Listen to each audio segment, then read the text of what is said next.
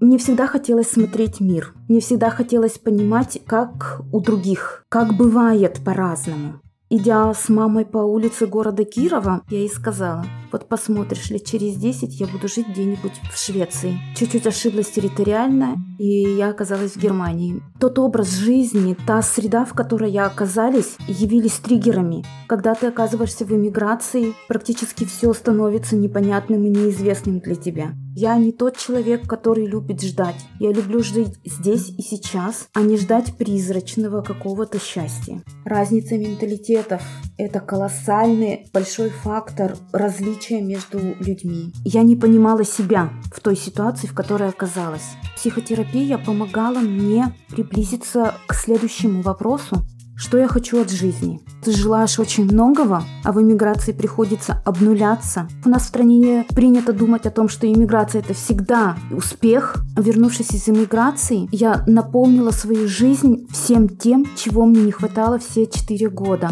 Неважно, где ты живешь, важно, как ты живешь. Друзья, этот выпуск писался в середине лета, а как вы знаете, скорость протекаемых сейчас событий невероятная. И, возможно, если бы я его записывала сейчас, некоторые вопросы звучали бы по-другому, а что-то бы я дополнительно спросила.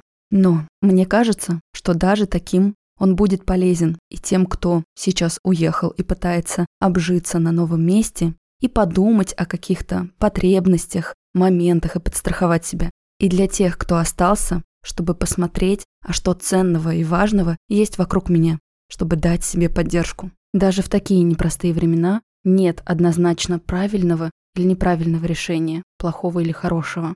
Есть то, что можете вы себе позволить. Есть то, что вам откликается и каким-то образом делает вашу жизнь лучше. Даже если вы уехали или даже если вы остались. Приятного прослушивания. Это важно, что у тебя внутри. Ты это важно, забери, разбери. Ты это важно поверь. Добрый день, дорогие друзья! Я, Мицкевич Елена, практикующий психолог, рад приветствовать вас на своем подкасте «Ты – это важно», где мы с нашими очень разными, но важными гостями обсуждаем их опыт личной терапии, чтобы сделать заботу о ментальном здоровье доступнее и ценнее. И сегодня для меня такое волнительное интервью, потому что это первая проба пера, введение новой рубрики «Истории из зала». Мне очень ценно, что вы доверяете свои истории и пишете их мне в директ. Мне очень ценно, что вы рассказываете о своем опыте личной терапии. Мне очень приятно, когда я слышу, что после подкаста вы начинаете обращаться к психологам, да, и заботиться о себе и разбираться со своей внутренней болью и запросами. И мне показалось важным и интересным рассказывать и ваши истории в том числе. Делать одно или несколько интервью в сезоне с вами, с историями из зала. Сегодня у нас как раз-таки такой случай. У меня в гостях Виктория. Вик, привет. Лена, привет. Привет всем слушателям подкаста. Очень ценно, что ты предложила, что ты согласилась. И давай попробуем с тобой начать с такого, с классического вопроса. Поделись, пожалуйста, вообще, когда психология появилась в твоей жизни и в твоей голове зародилась мысль, а не пойти ли бы мне к психологу? Может быть, мне тоже нужно? Я, наверное, начну очень издалека. Я не знаю, откуда во мне этот интерес, но меня всегда интересовало самоисследование. Даже когда была школьницей, к нам приходили студенты из педуниверситета и постоянно проводили всевозможные исследования детей. Ну и, соответственно, на вопрос, кто готов, моя рука была первой. Мне очень нравилось узнавать себя, мне очень нравилось разбираться в себе. И вот тогда я, наверное, впервые соприкоснулась с психологией. Затем в юности это были стандартные популярные психологические книги Карнеги или Козлова. То есть я все время была как-то вот в этой области. Но как таковой психотерапии у меня не было, хотя на занятия к психологу я с удовольствием в школе ходила. Ну, то есть это все было в рамках того, чтобы познать себя. И, наверное, уже после университета я периодически обращалась к психологам. Это были краткие вообще какие-то сеансы. Конечно, я тогда не совсем понимала о том, что психотерапия все-таки это процесс, а не просто одна сессия. И в большую психотерапию я зашла в 2016 году, когда находилась в эмиграции. Угу. Сколько тебе было лет? Мне было 37 лет. Просто давай так чуть-чуть проспойлерим нашим слушателям, где ты сейчас живешь, да, и э, для меня просто это такая история, у многих есть клишированное восприятие, что к психологу ходят какие-то очень зажиточные люди, я не знаю, из Москвы, Санкт-Петербурга, ну, еще там нескольких городов-миллионников, и в основном там от 20, ну, до 30 лет в юном возрасте. И мне здесь очень ценно, что ты как раз-таки показываешь, нет, вообще-то в разных регионах, в разных возрастах это нормально, это важно, это часть нашей жизни. Вообще, когда вот я в 37 обратилась к психологу, именно для вступления в психотерапию, я проживала в Германии. Это был мой второй год иммиграции, что, ну, естественно, оказалось это непростым занятием, мероприятием, занятием, да, вообще этапом моей жизни. И прожив 4 года в Германии, мы переехали, вернулись обратно на мою родину, в город Киров, это провинциальный город на северо-восток от Москвы, тысяча километров. И психотерапия никуда не уходит из моей жизни, она по-прежнему со мной. И именно в 2016 году я имела возможность привести ребенка на лето к бабушке и дедушке сюда, в Киров. И в том числе он посещал психотерапевта. Угу. И параллельно вместе с ним я проходила тоже психотерапию. И вот такой вот у нас совместный путь в прохождении психотерапии. Я сейчас тебя, безусловно, буду обо всем подробнее расспрашивать, но здесь, знаешь, хочу как раз-таки сделать акцент. Я как раз-таки сейчас у себя в блоге рассказываю о мифах иммиграции, потому что, знаешь, мне вдвойне цена история на пороге переезда показывает, что это бывает очень сильно по-разному, что это непростые чувства, что здорово бы какую-то такую иллюзорность и розовый флер вообще с этого процесса снять. И как раз-таки ты в этом смысле сейчас по поможешь мне побыть таким здоровым рупором и показать, какие прецеденты бывают. Почему тогда? Почему именно в иммиграции ты решилась? Что происходило тогда с тобой? Что у тебя болело, что было запросом? Вообще пришла такая пора, вот сейчас уже по прошествии времени я понимаю, что это было очень сложное для меня время. Это было, ну, что в большинстве случаев называют экзистенциальным кризисом, когда время пришло переоценки всех своих ценностей, пересмотра своего образа жизни, целей жизни, понимание, кто я в этой жизни, зачем я в этой жизни и зачем мне жизнь нужна. Несмотря на то, что у меня вот был уже ребенок на тот момент, ему было 6 лет, вот я задалась такими большими-большими вопросами, потому что тот образ жизни, та среда, в которой я оказались, явились триггерами для вскрытия вот этих вопросов. А как вы вообще оказались в Германии? То есть как вообще было принято решение о переезде? Ой, вообще, я сама такая авантюристка по натуре. И когда-то еще в 2003 году, идя с мамой по улице города Кирова, перед самым переездом в Санкт-Петербург, я ей сказала, вот посмотришь, лет через 10 я буду жить где-нибудь в Швеции. Чуть-чуть ошиблась территориально, и прошло не 10, а 11 лет, и я оказалась в Германии. Вот прям в канун своего дня рождения 35-летия. И мне всегда хотелось смотреть мир. Мне всегда хотелось понимать, как у других, как бывает по-разному. И вот это мое, видимо, такое стремление способствовало. Хотя я считаю, что я ничего особенного не делала для того, чтобы оказаться за границей. Но так сложилось, что мой сын имеет двойное гражданство, немецкое и российское. И поэтому у нас была возможность поехать в Германию, попробовать жить. И я именно восприняла эту возможность как шанс, а почему бы и нет. Или, скорее всего, а почему бы и да. Угу. Но я думаю, что здесь у слушателей может возникнуть такой резонный вопрос. А как у ребенка оказалось э, именно немецкое гражданство? У сына гражданство по отцу, угу. с которым у нас не сложились взаимоотношения, угу. но юридически полностью ребенок является гражданином Германии. Окей. Вы решились, вы переехали. Прошло два года, да, какой-то адаптации. Это процесс, я прекрасно представляю, абсолютно не быстрый. Что, тем не менее, вот твоим запросом послужило в терапию? Что тебя беспокоило в тот момент? А, меня беспокоило, во-первых, вообще непонимание, как я всегда достаточно целеустремленный человек и ставлю перед собой цель, и для меня обычно не существует, ну, там, больших сложностей для того, чтобы ее достигнуть. Ну, это то, что было дома, да, в России. Жила ли я в Санкт-Петербурге или в Кирове, неважно. Потому что, как я всегда говорю, что пусть даже это наше болото, но оно очень-очень нам знакомо. И мы точно знаем, как вырулить в той или иной ситуации в этом болоте. Когда ты оказываешься в эмиграции, практически все становится непонятным и неизвестным для тебя. Все, что касается вопросов подготовки к переезду, Одно дело, конечно, много читать, много общаться и спрашивать, задавать вопросы на форумах. Но все равно, пока ты не пройдешь это через себя, не пропустишь, сложно представить, насколько это сложный или легкий будет для тебя процесс. И в то время как раз, когда вот пошла переоценка ценностей, непонимание, куда я движусь и как мне двигаться, к чему я могу вообще прийти в этой жизни, то есть вот я оказалась в каком-то абсолютном вакууме.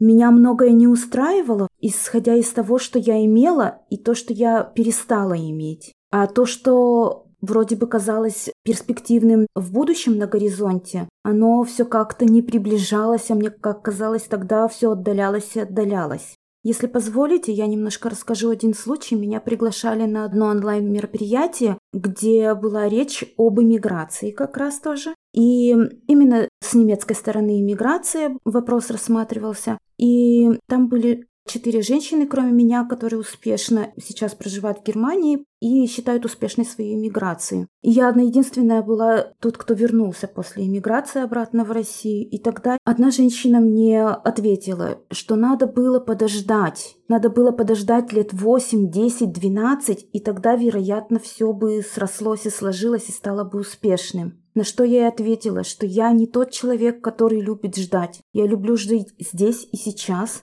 я хочу наслаждаться ежедневно, здесь и сейчас, а не ждать призрачного какого-то счастья.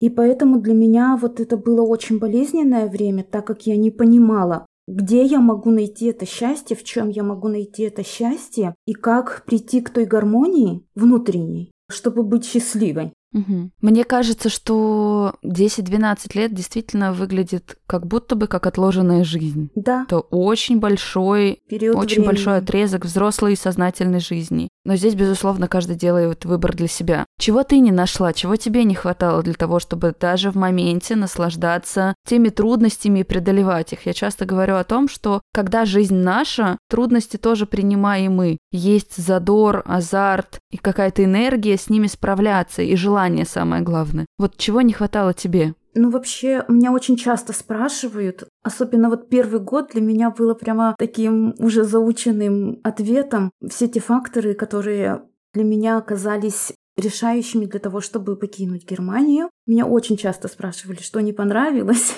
или что не так было. И, естественно, приходилось многим рассказывать.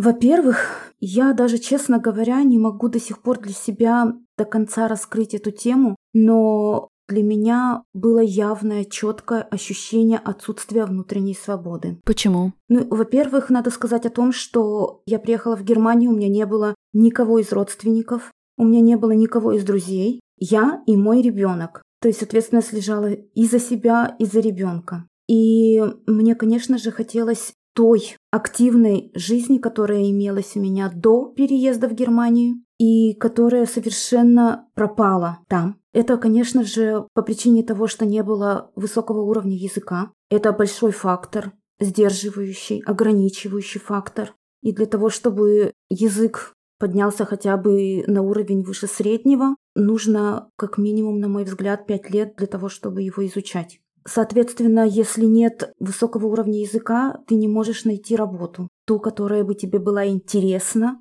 и которая бы нравилась тебе и подходила тебе.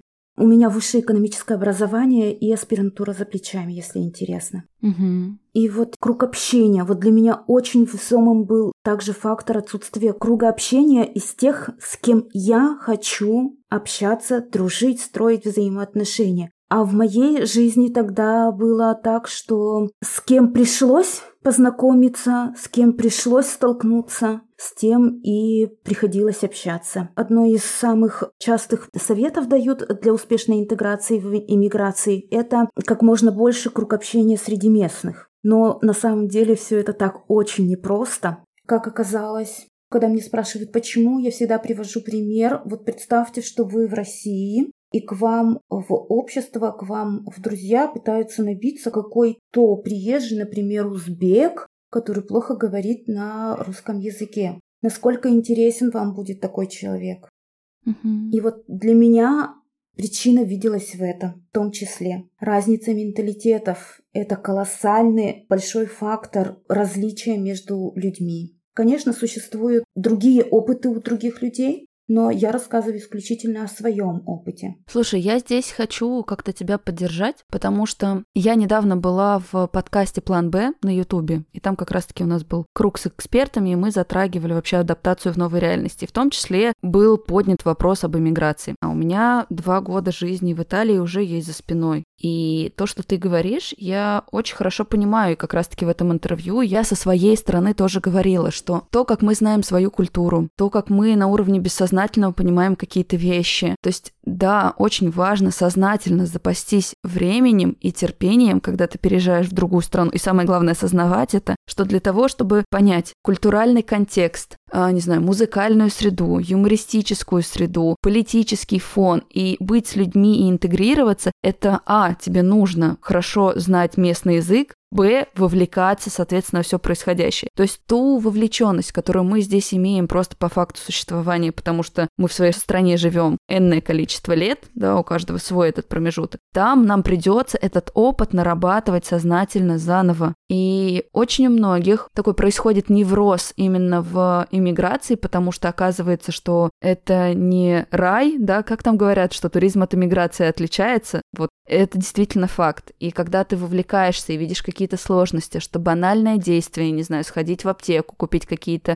привычные медикаменты, или разобраться с доставкой, или там сделать какой-то заказ. Это все вызывает сопротивление, у тебя мозг просто горит красными лампочками, потому что это все новое, неизвестное, и все очень трудозатратно, ты начинаешь, естественно, стрессовать. И если вдруг среди слушателей есть люди, которые хотят подойти к этому процессу, или уже на пороге, очень хочется их подстраховать, потому что многие в этой точке мне говорят, Лена, ну ты так рассуждаешь, а сама переезжаешь. Так я переезжаю подготовленная, друзья, я три года, в общем и целом, максимально сознательно к этому шла зная, что может ждать, зная, что может быть непросто. Я даже не очень сильно сейчас опираюсь на свои воспоминания об Италии в 14, 15, 16 году, в которых я жила, потому что она тоже за это время менялась, там тоже некоторые процессы трансформировались, и я точно так же понимаю, что очень много всего неизвестного меня ждет, и это ресурсозатратно. Я бы еще хотела обратить внимание слушателей, если те, кто готовятся к иммиграции, что придется прийти в нулевую точку, обнулиться. И вот это обнуление нужно принять, нужно быть к нему готовым. И только после этого обнуления начинать маленькими-маленькими шагами подниматься вверх. Я человек, который не был готов к этому обнулению, и мне это оказалось очень болезненно. Поэтому, вероятно, и был такой запрос психологу. Я не понимала себя в той ситуации, в которой оказалась.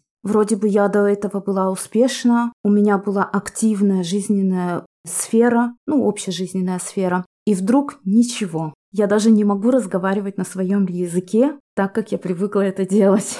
Вот это, конечно, было болезненно. Как в этот процесс вшилась в работу с психологом? Потому что это же тоже ресурсозатратный процесс. Да, ты тоже вовлекаешься, рефлексируешь, это не всегда приятно, это требует некоторых усилий. Как вообще работа с психологом развивалась? Получилось ли с первого раза найти своего специалиста? Вообще, я понимала, что мне нужно копать в себе.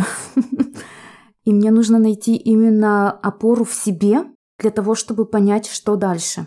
И я зная одного психолога у нас здесь в Кирове, написала ей о возможности сотрудничества онлайн, на что она мне предложила участие в для нее новом формате. Это групповой формат, и тогда это был тренинг под названием «Полюби себя». И вот с этого тренинга началось опять познавание себя и реальная любовь к себе. Это было почти полгода еженедельных встреч с домашними заданиями, со слезами, с большим сопротивлением, с большой болью.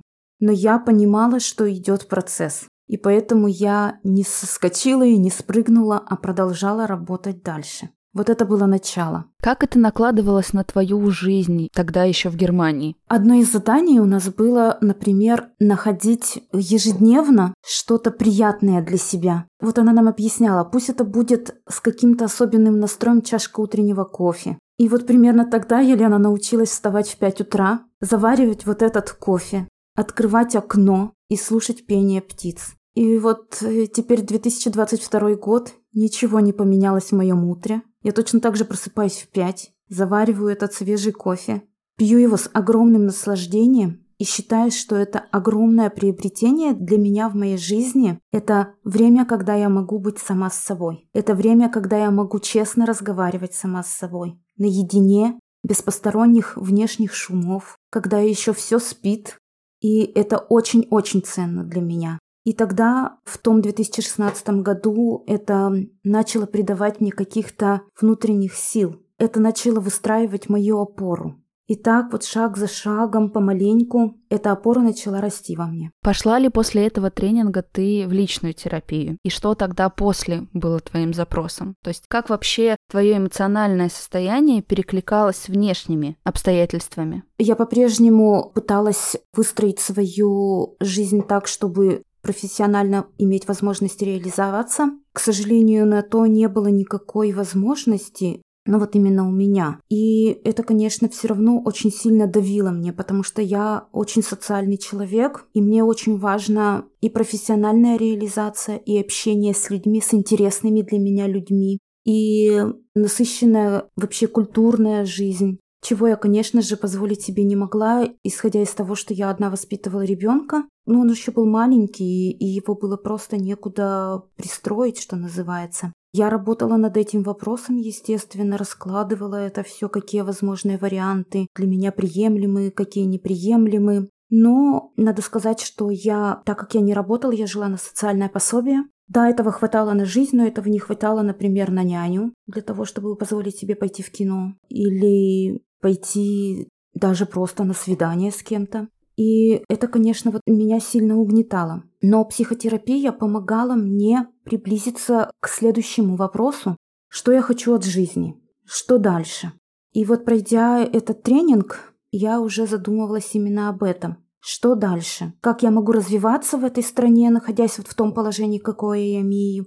И что я могу из этого положения дать своему ребенку? И для меня это был, вот, честно сказать, очень мучительный вопрос. И он, естественно, перерос в вопрос, стоит ли оставаться в эмиграции или лучше вернуться. И этим вопросом я скажем так, в кавычках, болела целый год. Угу. Это было очень сложное время для меня. И вот именно с этим вопросом я пришла в личную терапию. Знаешь, меня сейчас очень приятно поражает и восхищает, как смело ты говоришь о своих запросах. Я просто знаю, что у нас на постсоветском пространстве повсеместно распространено такое обесценивание своих желаний. Хочешь, перехочешь. Ишь, как губу раскатала. Я могу представить, что огромное количество людей, но действительно бы, знаешь, как говорят, радовались тому, чего дают. Да, а от тебя я слышу очень классный пример. Да, я хотела большего, да, я хотела, имея ребенка, еще и ходить ходить на свидание. Да, я хотела иметь что-то в своей жизни и получать удовольствие. Не просто страдать, не просто функционально что-то иметь, а еще, исходя из своих эмоций и потребностей, наполнять свою жизнь. И мне кажется, что это очень такой классный прецедент твоего внутреннего мышления и рассуждения, которое мы сейчас транслируем вместе. Я надеюсь, что мой опыт будет для кого-то поучительным или просто даже Просто понимать о том, что бывает по-разному. Вот, например, в личной терапии мы разбирали вопрос страха страха быть не принятой после возвращения, да, и вот этот страх э, о том, чтобы тебе будут говорить, что ты неудачница. Многие этого боятся. Да, во-первых, у нас в стране принято думать о том, что иммиграция это всегда успех, всегда это только цветочки и бантики, но никто не думает о том, что Возможно, возвращение к себе на родину – это еще больше старт для будущего, что и случилось, например, в моей жизни. Вернувшись из эмиграции, я в первый же год создала свой бизнес, стала его развивать достаточно успешно. Я наполнила свою жизнь всем тем, чего мне не хватало все четыре года. Это просто колоссальный объем общения на русском языке именно с интересными для меня людьми. Это возможность развития, не только саморазвития через психотерапию, но и развития как э, просто человека, посещение различных интересных для меня лекций. Это кино. Вот я пробовала все, что для меня было закрыто все четыре года.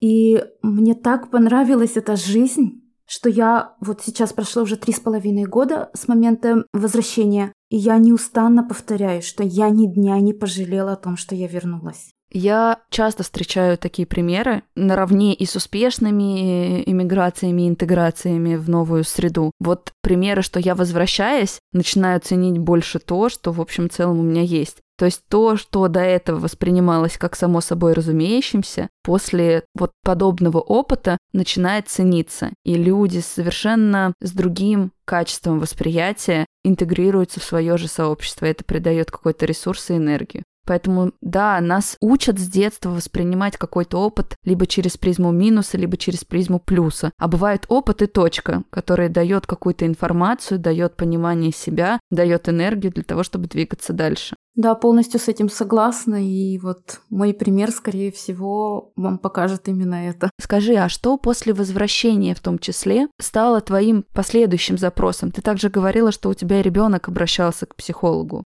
Многие, кстати, родители боятся это сделать, потому что им кажется, что это родительское какое-то фиаско, не понимая, что это наоборот подкрепляет отношения, да, и помогает быть более близкими друг к другу.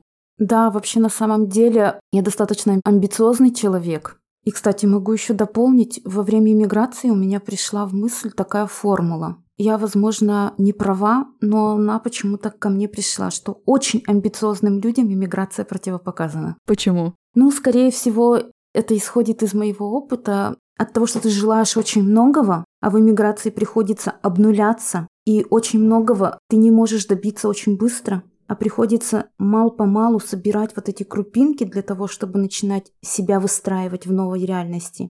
Если вот, как я уже и говорила, что вот нет этого понимания и терпения, возможно, я даже не знаю, как это правильно, каким словом назвать, но, наверное, терпение то это вот для очень амбициозных людей это очень болезненно. Но я бы здесь сказала, что это не про не то чтобы про терпение, а про умение ждать отложенный результат. Это, в принципе, по большому счету важный навык в нашей ну, жизни. Да. А потом, знаешь, вот здесь вот я со своей историей могу так чуть-чуть самораскрыться, потому что у нас чуть-чуть другая картина. Что-то, безусловно, обнуляется, но у меня и на текущий момент, например, очень много друзей раскиданы по России, по другим городам и странам, и это остается со мной. И из-за того, что я с 16 лет постоянно в разных местах жительства, я умею, например, поддерживать отношения на расстоянии. Да, у нас в семье, например, в большей степени профессионально обнуляется муж, я эту часть жизни забираю с собой. И мне кажется, что здесь очень важно понимать, что вопрос, как ты подходишь еще к иммиграции. То есть вот насколько ты понимаешь, что там предстоит, и сколько ты времени себе здесь дал, чтобы подготовиться. Потому что вообще в изначальных наших планах был переезд не в этом году, а в прошлом. Но мы, чтобы сделать это максимально безопасно для себя, не успели подойти вот к предыдущему году и мы дали себе еще задел. И да, ты либо здесь что-то терпишь, ждешь, да, и работаешь на перспективу, либо там выстраиваешь это все с нуля. Здесь очень хочется, чтобы те наши слушатели, которые правда чувствуют, что им почему-то это надо, или что, да, они хотят какой-то получить опыт, просто об наш сегодняшний разговор в том числе понимали, где себе подстелить солому, да, какие вещи могут быть неизвестными, что может ждать, и через разный опыт шли, продолжали двигаться от себя, от тех возможностей, которые каждый из нас нарабатывает.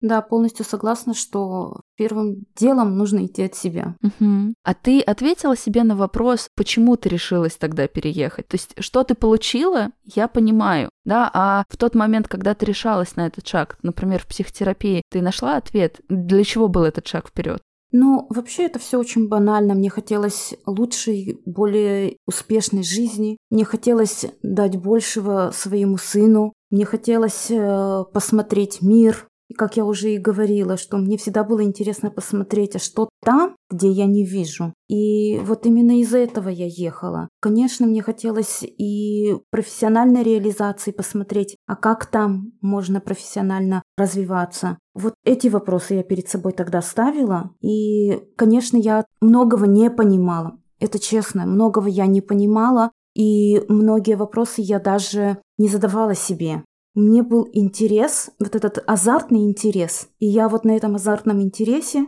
приняла то решение, которое приняла. Угу. Хотя вопрос вот именно о возвращении очень тяжело мне дался. Он был очень сложным для меня, но зато он уже был совершенно другого качества. И я считаю, что, конечно, вот в этом мое преимущество. Почему, вернувшись обратно, моя жизнь заиграла новыми красками. Ведь, если честно говорить, то все мое окружение говорило, а, посмотрите, через два года она вернется. А, посмотрите, что она там увидит, что там все еще хуже стало, и она вернется. Никто из живущих в эмиграции в моем окружении тогда не думал, что и в России можно жить хорошо. Я всегда говорю о том, что не важно, где ты живешь, важно, как ты живешь. И вот это как для меня сейчас наиболее ценно и важно. Если вернуться к вопросу, который у нас чуть-чуть остался таким брошенным два шага назад, по поводу текущего запроса и работы угу. твоего сына, можешь ли ты на него ответить? Да, конечно. После того, как мы вернулись, в принципе, в моей личной жизни меня стало все более-менее устраивать, но подрастал ребенок и приближался сложный возраст, и у нас начались сложные взаимоотношения. У нас они всегда были не очень простыми. И поэтому я периодически, даже еще будучи в Германии, несколько раз обращалась именно к психологу по поводу родительско-детских отношений. Но вернувшись обратно, мы прям с ребенком нацелились на психотерапию, и он ходил отдельно от меня, я ходила отдельно от него, и мы ходили вместе. Это все было для того, чтобы убрать свои амбиции касательно другого человека, моего сына, для того, чтобы понять, глубинно понять о том, что он имеет право на свои желания, на свои реакции, на то, какой он есть, и, наверное, самое большое — это научиться принимать его таким, какой он есть, со всеми его сложностями характера, со всеми его плюсами, и стать друг другу ближе, чтобы наши взаимоотношения стали теплее. Я думаю, что нам это удалось, потому что в один прекрасный момент психолог мне сказала, что больше не видит необходимости в работе. Но иногда бывает периодически мы все равно с ним обращаемся. Сейчас мы с ним ходим в разную психотерапию, то есть я отдельно хожу, он уже ходит в психотерапию личную у школьного психолога. У него прекрасный школьный психолог, который занимается с ним индивидуально и работает над его личностными качествами. Я много читаю литературы, естественно, по психологии родительско-детских отношений. И мой ребенок научился, например, понимать эмоции, выражать эмоции, проговаривать эти эмоции, и мы учимся вместе с ним вот быть более открытыми друг другу. Для меня раньше, той, которая до психотерапии, чтобы сказать человеку, я по тебе соскучилась, это прямо вот сравни с того, что в рождественскую прорубь прыгнуть голышом. Было ужасно страшно. А сейчас это норма моей жизни, спокойно говорить о своих чувствах и переживаниях, не только со своим сыном, но и со своими родителями уже наконец-то, и с окружающими. Вот это очень большая ценность для меня психотерапии. Научиться быть самой собой. Вот да, той, которая я есть изнутри. А можешь поделиться? Вообще, это на самом деле восхитительный премьер подхода максимально зрелого к вообще к отношениям с ребенком, к пубертату, к выстраиванию процесса и такому трезвому восприятию себя как родителя. Можешь ли ты поделиться, что тебе, как маме, сложнее всего было выдерживать? Что, возможно, ты не понимала и тяжело принималась? Да, наверное, это действительно иногда сложно, когда ребенок четко знает точно так же, как и я, свои желания, и наши желания не совпадают. И происходит столкновение интересов, и вот это принимать. Ребенок научил меня очень многому. Вот сам по себе ребенок. Конечно, он уже, имея опыт психотерапии, иногда может мне в ответ сказать, что ты не уважаешь мои желания, ты сейчас подавляешь меня. Но тогда, когда вот мне было очень сложно, конечно, понимать, что ребенок это не часть меня, это другая личность, с которой стоит точно так же считаться, как и со взрослым человеком. Мы же переносим свою модель поведения родительскую из э, своей семьи чаще всего. И, видимо, я ее считала со своих родителей и таким же образом пыталась взаимодействовать со своим ребенком, но он оказался сильнее меня психологически и мудрее меня. И тогда я поняла, что я не справляюсь с этим. И я поняла, что родительство для меня вот, э, Лена, знаешь, какой, наверное, самый главный запрос пришел как-то в голове, что родительство – это боль. И я начала думать об этом и стала понимать о том, что не может родительство быть болью, не должно быть такого. И вот именно после осознания вот этой мысли я обратилась к психотерапевту для того, чтобы налаживать взаимосвязь с сыном, для того, чтобы наши отношения становились ближе и теплее. Знаешь, но я думаю, что очень многие подростки в пубертате мечтают о том, чтобы родитель рассуждал ровно так, как ты, что я имею право быть принятым. Я часть семьи. Мои желания — это важно. Не через такое грандиозное родительское, нарциссическое «я», чтобы подавлялась вся моя жизнь, да, а мы сосуществовали и договаривались друг с другом, потому что, да, очень многим родителям в этом сложно. Ну, большую часть детства ребенок находится в здоровой от тебя зависимости. И вот это вот нарциссическое я расширяется, разрастается, и кажется, что ты уже имеешь права и власть над другим человеком. Но это заблуждение, потому что это с каждым годом все больше и больше сходит на нет, потому что личность растет, наша задача ему помогать, не управлять, властвовать э, и подавлять, да, а наоборот, поддерживать, любить и быть опорой. И правда, я невероятно рада, что ты сейчас говоришь те вещи, которые говоришь для наших слушателей, для будущих родителей, для текущих родителей, что можно видеть и принимать свою человечность и идеальность в родительстве, да, снимая какую-то корону, и наоборот наделять ценностью ребенка и уважать его и здорово любить. Учиться здорово любить. К сожалению, нам по факту вообще существования это не дается. Если родители предыдущие не взрастили это в ребенке, эта травма так и будет передаваться по наследству. Да, полностью с этим согласна. И вот я точно так же про себя думала о том, что я плохой родитель, я плохой родитель, я не могу дать то, я не могу дать все. И когда-то мне психотерапевт сказала, посмотри на это с другой стороны. А что ты уже даешь? Что ты дала и что ты сейчас даешь? И когда я задумалась об этом, у меня в одночасье пришла мысль, боже, да я крутая мама.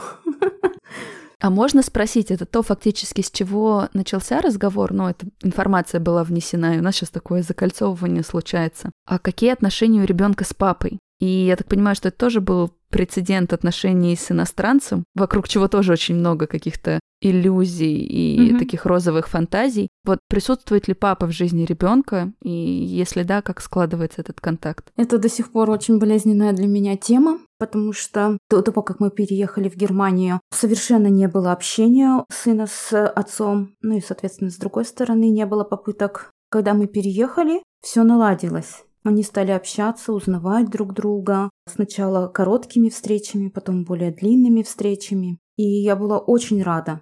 И если это будет важно, могу сказать о том, что взаимоотношения сына и ребенка наладились только в тот момент, когда я прочла книгу о радикальном прощении, когда совершенно простила отца своего ребенка. И именно тогда позволила случиться вот этому событию, когда они впервые встретились. И очень болезненно для меня опять исчезновение отца из жизни ребенка после того, как мы переехали обратно. Сейчас сыну уже 12,5 лет, и он уже имеет собственное мнение на этот счет. И отсутствие желания общаться с отцом, конечно, для меня это приносит некоторую боль, но я понимаю, что он делает свой выбор, каждый делает свой выбор. И несмотря на то, что я делала попытки для того, чтобы каким-то образом их снова сблизить, пока не приносит это никакого результата, хотя в наш современный век, когда связь вот на кончике пальцев, что называется. Но пока вот не складывается. Поэтому я очень надеюсь, что в будущем все сложится. Даже мы сейчас с тобой пишемся. Я из Питера, ты из э, Кирова. Да. Да, это не проблема при желании, при организации совместной. Да, я вместе с тобой испытываю здесь эту грусть, но очень хочется разрешить людям без какой-то внешнего усилия и поддавливания выстраивать отношения свои, здоровые, ответственные конце концов, впереди очень долгая жизнь. Да, я очень надеюсь на то, что эта ситуация поменяется в лучшую сторону. Что сейчас является твоим запросом в психотерапии? С чем сейчас работаешь ты? Вот, наверное, уже год и девять месяцев я в терапии по поводу расстройства пищевого поведения угу. и принятия себя такой, какая есть. Опять пытаюсь полюбить но не себя, а вот именно свое тело. Тут у меня такой интересный опыт. Я осознанно пришла в психотерапию именно с этим запросом. И пройдя 4 или 5 месяцев психотерапии, получила результат противоположный, нежели ожидала. То есть произошел еще набор веса, и это сильно угнетало меня и расстраивало, естественно. И я бросила тогда психотерапию вот именно с таким недоверием, с таким разочарованием и болью внутри, не понимая, что, чего и как. Начала очень много читать по поводу этого вопроса и в том числе слушать подкасты на эту тему. И вновь через какое-то время обратилась к психотерапевту, но уже не с вопросом того, почему я не могу похудеть или почему у меня до сих пор лишний вес, а вот эта боль от того, что я все время недовольна своим телом, от того, что я все время себя виню из-за съеденного. Вот это настолько меня уже вымотало, что я пришла с запросом о том, как мне принять себя такой, какая есть именно сейчас и сегодня. Это непростой вообще для меня процесс. Это достаточно длительный и сложный процесс, но я чувствую, что я делаю успехи.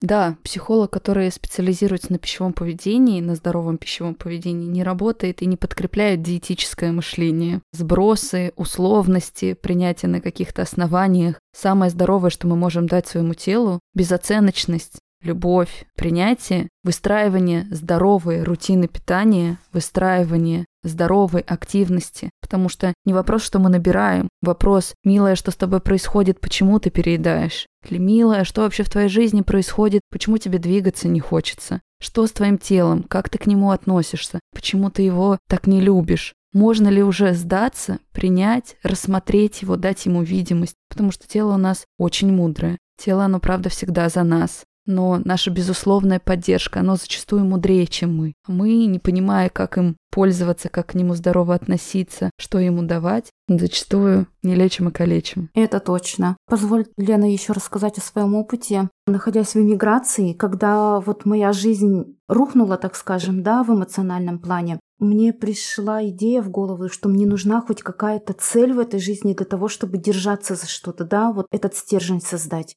И я тогда для себя приняла решение, что мне нужно похудеть. И я начала работу с тренером-диетологом. Это все было онлайн, потому что европейские расценки, ну, мне были не под силу. Поэтому я работала только с российскими специалистами, все онлайн. Так вот, был тренер-диетолог и психолог. То есть я с двух сторон подошла к этому вопросу, даже с трех – диетология, спорт и психология. И за 9 месяцев, конечно, я достигла прекрасных результатов, похудела на три размера. Меня это сильно воодушевило и вдохновило. Но после переезда в Россию я через э, наверное, где-то года полтора начала вновь чувствовать, что я набираю вес. И вот тогда я обратилась к психотерапевту с запросом по расстройству пищевого поведения. И очень интересно еще на эту тему отозвался мой инструктор по йоге. И мы вот опять работали с двух сторон. И пока я была в психотерапии, мне тренер по йоге такое задание дал. Ежедневно, нет, не заниматься йогой, а лежать в шавасане. Кто знает, то это самое приятное в йоге, когда после упражнений ты просто ложишься и полностью глубоко расслабляешься. И вот как ни странно, но вот это глубокое расслабление позволило мне очень сильно снизить свои объемы опять. Я никогда не слежу за весом в килограммах, я всегда слежу в объемах. И вот тогда за там буквально полтора месяца объем в бедрах снизился на 7 сантиметров. То есть это опять воодушевило меня сильно. И, наверное, тогда я для себя поняла о том, что не обязательно себя, ну, так скажем, в кавычках насиловать для того, чтобы прийти в какую-то более приемлемую для себя форму, а есть более мягкие способы через то, что тебе нравится, что нравится твоему телу, во-первых. И вот это, конечно, послужило для меня опять новым толчком для того, чтобы посмотреть на себя, на свое тело, немножко под другим углом. Набор тела никогда не является причиной. Это всегда следствие. Напряжение, нездоровой регуляции эмоций, да. отсутствие активности. И здорово, чтобы мы действительно максимально системно и глубоко воспринимали и себя, и свой организм. Это очень важно. Можешь ли ты в завершении, это тоже уже такая наша традиция и ритуал, что-то от себя, от текущего состояния пожелать нашим слушателям? Я с большим воодушевлением желаю вам, уважаемые слушатели, любви к себе, заботы о себе. И, пожалуйста, Обращайте как можно больше внимания внутрь себя. Будьте знакомы с собой. Да, потому что вы — это очень-очень важно. Спасибо тебе большое, Вика, за этот разговор, за это интервью, за то, что оно случилось. Я поздравляю всех нас с началом, с открытием такой важной и нетипичной рубрики. Друзья, я буду рада вашим откликам и обратной связи в социальных сетях. Не забывайте, пожалуйста, ставить звездочки и писать комментарии и отклик в Apple подкастах. Это помогает проекту развиваться. Спасибо большое, что провели это время с нами и до новых встреч. Пока-пока. Это важно, с кем тебе по пути. Ты это важно, как себя обрести. Открой свою дверь.